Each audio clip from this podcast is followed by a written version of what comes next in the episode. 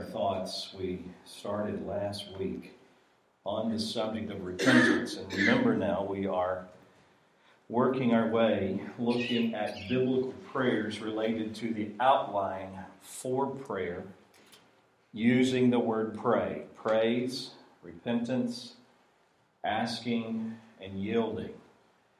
We spent some time looking at praise Uh, in the Psalms and other places. We've moved on to repentance. Last week we were in Daniel chapter 9 as Daniel prays for his people, for his nation. We see him actually confessing sins that he did not commit. He was confessing on behalf of his people.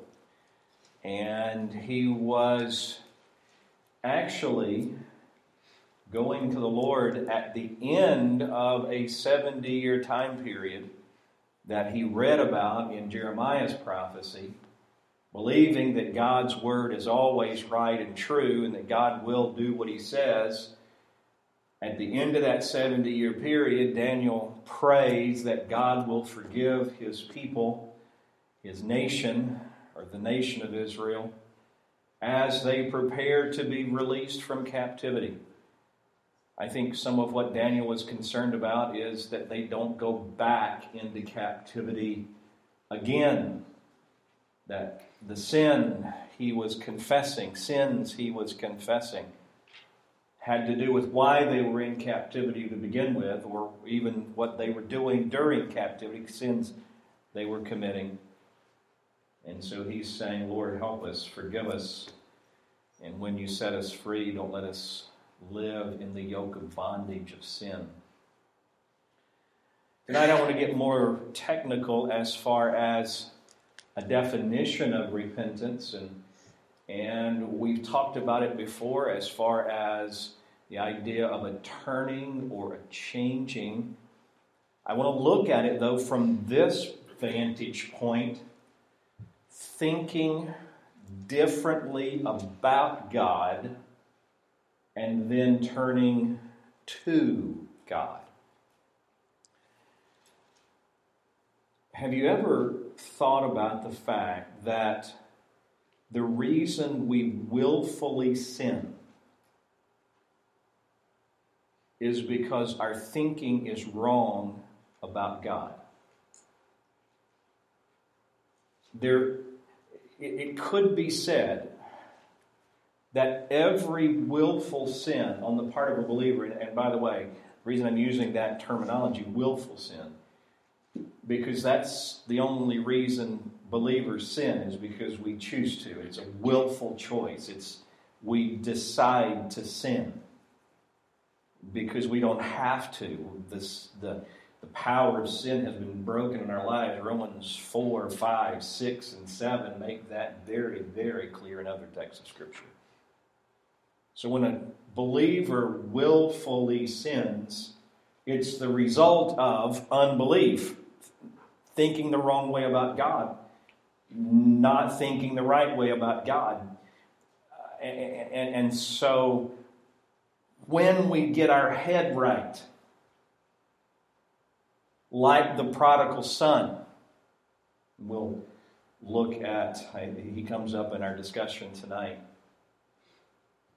when he came to himself, when he got his head on right, when he started thinking the right way about his father, that's when he turned. So, repentance, in essence, means we think differently about God and then we turn to God, which implies, obviously, we're turning away from something else. So let's look at some texts of Scripture tonight as far as a definition of repentance. Let's say the meaning of repentance it means to change your mind. Matthew chapter 12. And, and although the, the texts are on the screen, let me encourage you to turn to them in your Bibles because you might want to just make a little note out beside that this is a definition or a the meaning of repentance. So Matthew chapter 12 at verse number 41 again Jesus is referring back to the prophet Jonah by the way um, our next study after we finish the pray study will be the book of Jonah. We're going to study that book of the Bible together. We haven't done a book of the Bible together for a while. So our next Wednesday night study will be the book of Jonah. And uh, I, am looking forward to that. Jonah's a whole, about a whole lot more than just a big fish. As a matter of fact, the big fish is certainly not the main character in the book of Jonah. As a matter of fact, Jonah is not the main character in the book of Jonah. God is. All right, we'll get to that.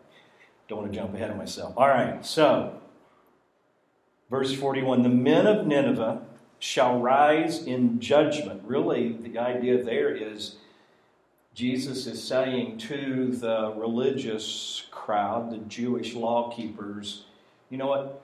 The men in Nineveh, the people who repented in Nineveh, have a right to condemn you. Will rise up in judgment with this generation and shall condemn it because they repented at the preaching of Jonah. And behold, a greater than Jonah is here. And obviously, he's talking about himself. Now, if you were to go back to the book of Jonah, when we get there, one of the most amazing revivals that ever took place, genuine gospel revivals that ever took place in history, happens in Nineveh. Nineveh is the capital city of the Assyrian Empire, the most wicked empire on earth at that time, and ranks among the most wicked of all time. And yet, Jonah, when he finally does get to Nineveh, in our English translation, yet 40 days and Nineveh shall be overthrown. An eight word sermon, and the whole city accepts the gospel.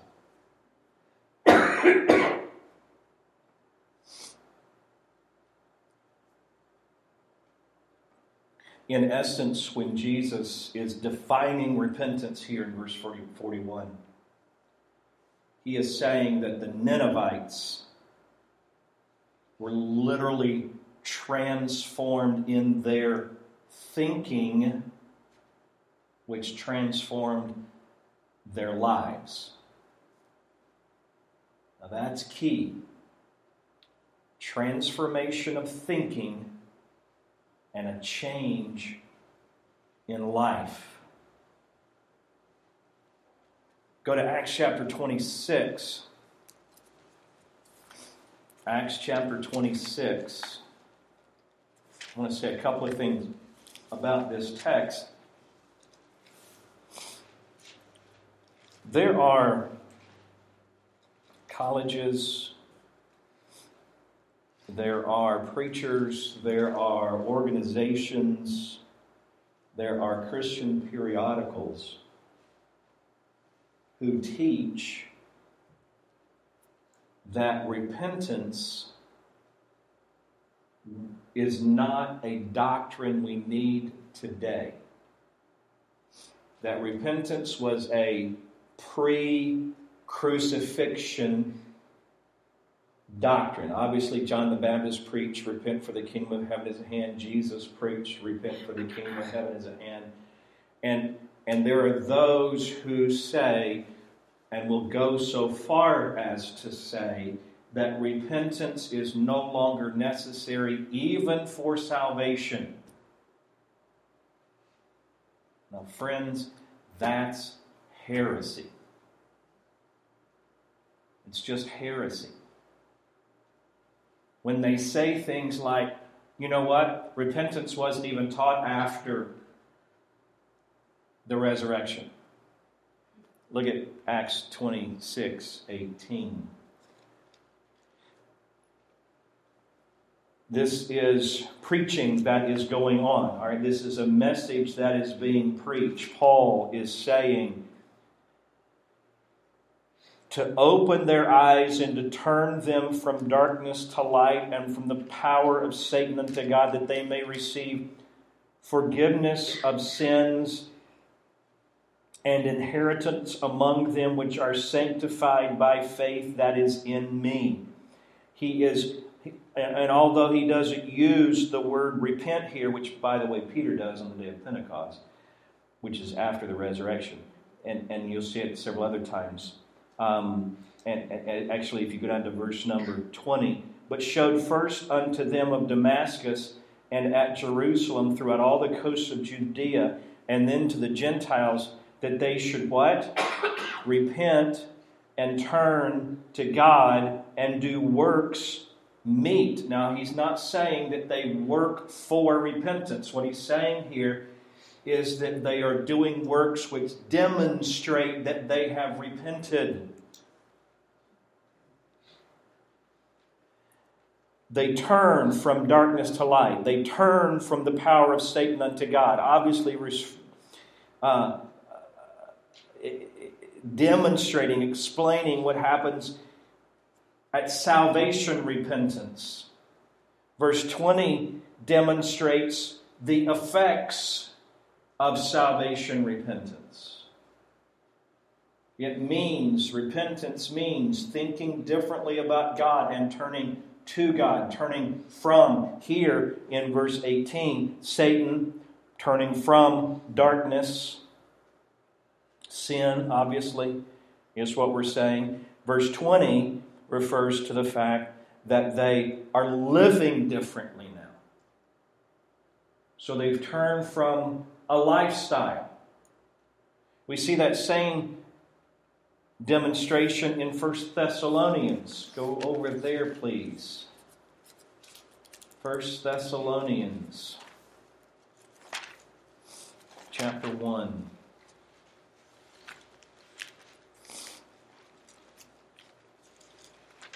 First Thessalonians chapter 1 at verse number 9.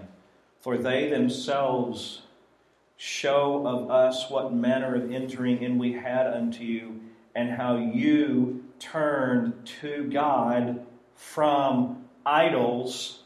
Why? To serve the living and true God. So there you have again the idea of thinking differently about God. So turning from idols, and now your life's different. Now, the way you live is different.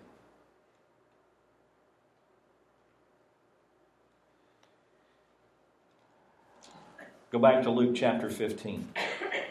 Here we see again, I think Jesus, one of his most vivid examples of repentance.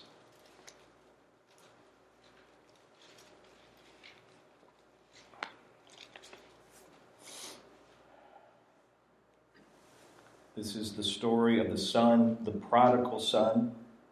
And remember, prodigal does not mean sinful. Prodigal does not mean backslidden. Prodigal means wasteful. And we're not necessarily even talking about the fact that he's wasting his money. We're talking about the fact that he's wasting his life. All right? So the prodigal son goes, gets his inheritance, flees, gets as far away from his father as possible so that he can now live his own life, do his own thing, make his, make his own decisions, live life the way he chooses, the way he desires, the way he wants.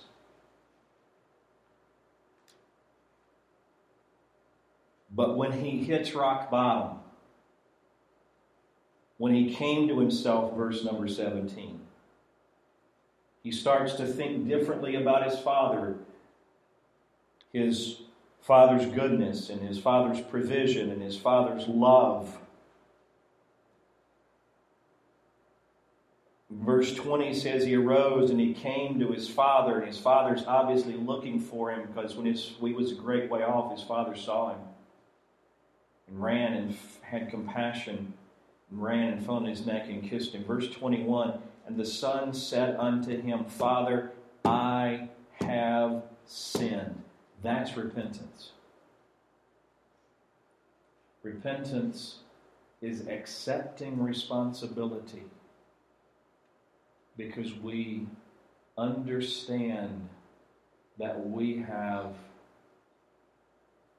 broken the heart of our Father.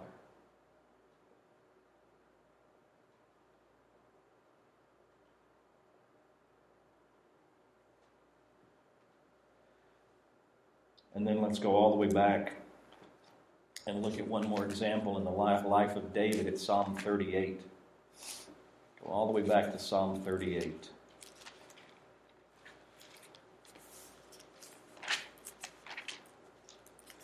This is one of the penitential psalms, psalms of repentance. Psalm 38, verse number 18. For I will declare my iniquity, my sin. In other words, I, I'm going to I'm going to openly admit it. I will be sorry for my sin. That's repentance. Repentance is not an abuse of the grace of God in that we expect God to forgive us no matter what we do. We know He will forgive us. We know He's faithful and just to forgive us. But a genuine attitude of repentance is sorrow. A genuine spirit of repentance is understanding we don't deserve to be forgiven. And we don't expect it. And we rejoice in it when God does forgive.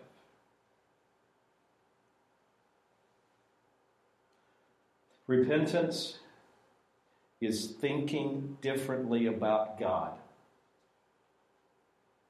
So go back through your day today when you sin today, when we sin today. What was it about God we needed to think differently about? Was it worry, so we're doubting His care and love for us?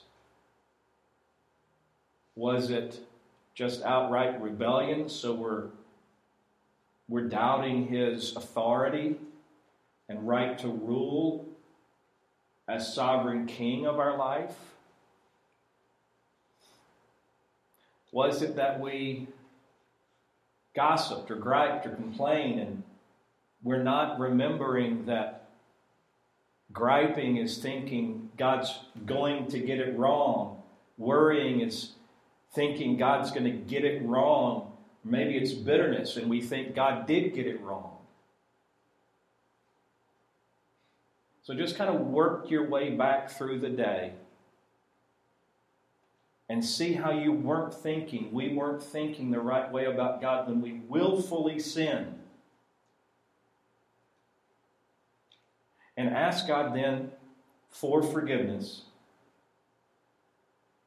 And then tomorrow, or maybe even the rest of the evening, when tempted, think the right way about God